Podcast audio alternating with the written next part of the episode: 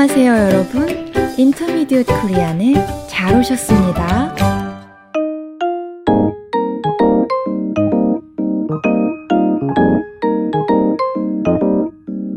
안녕하세요, 여러분. 유쌤입니다. 안녕하세요, 민쌤입니다. 오늘은 배워봅시다 코너로 여러분을 찾아뵙게 되었네요. 일상생활에 유용한 표현을 배워보는 시간이지요? 네, 맞아요. 민 선생님, 오늘 준비한 표현 소개해 주시겠어요? 오늘은 마음에 들다 라는 표현을 배워보려고 해요. 아, 우리가 정말 자주 쓰는 표현이네요. 어떤 경우에 사용하나요? 어떤 것이 좋게 생각될 때 사용하는 표현이에요. 그렇군요. 사람이나 물건에 모두 사용할 수 있나요? 네, 그럴 수 있어요. 예를 한번 들어볼까요? 어, 이거 어때요? 어제 강아지 장난감을 하나 샀는데 색깔이랑 디자인이 정말 마음에 들어요. 아주 적절한 예 같아요. 또 다른 예를 들어볼까요? 아, 요즘 제가 사랑의 불시착이라는 드라마를 보는데 거기에 나오는 여자 캐릭터들이 정말 마음에 들어요. 음, 어떤 캐릭터가 마음에 드셨어요? 북한에서 백화점을 운영하는 사장으로 나오는 캐릭터가 있거든요. 아, 알아요. 화장 진하게 하고 나오는 재미있는 캐릭터잖아요. 네, 맞아요. 유머도 있으면서 자기 분야에서 자리 잡은 당당한 그 모습이 마음에 들어요. 그렇군요. 저는 여자 주인공이 조금씩 따뜻한 사람으로 변해가는 모습이 마음에 들었어요.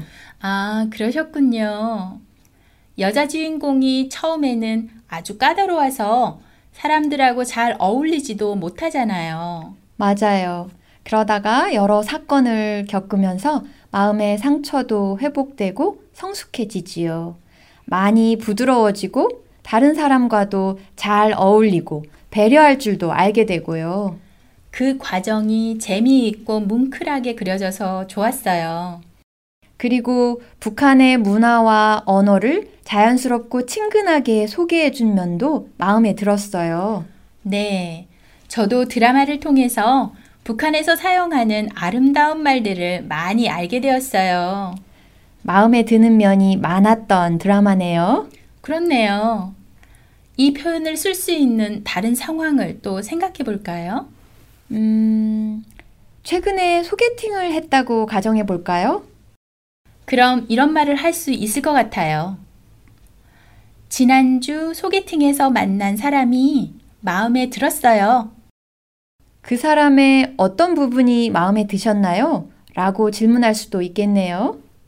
웃는 모습과 이야기를 잘 듣는 태도가 마음에 들었어요. 이렇게 말할 수 있겠죠?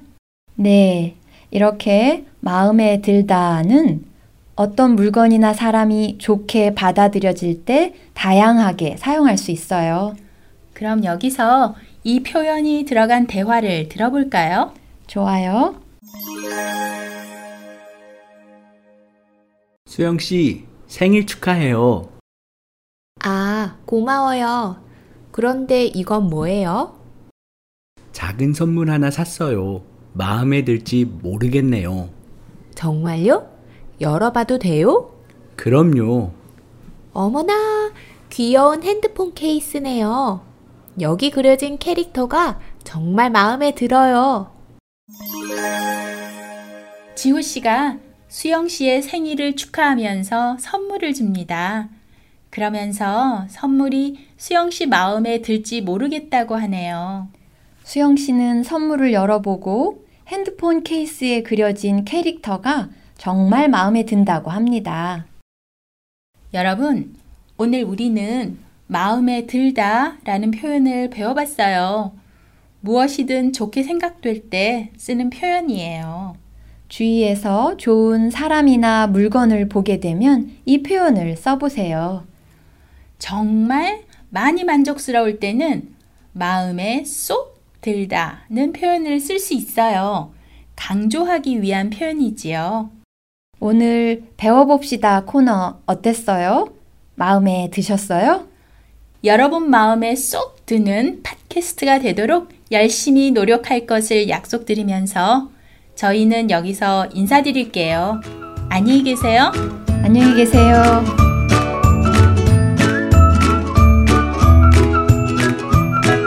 아, 여러분, 우리 팟캐스트에서는 대본을 제공하고 있어요. 혹시 안 보이시면 여기 올려진 링크를 눌러보세요. 그리고 질문이나 의견은 forintermediatekorean at gmail.com으로 보내주세요. 여러분의 응원이 큰 힘이 됩니다.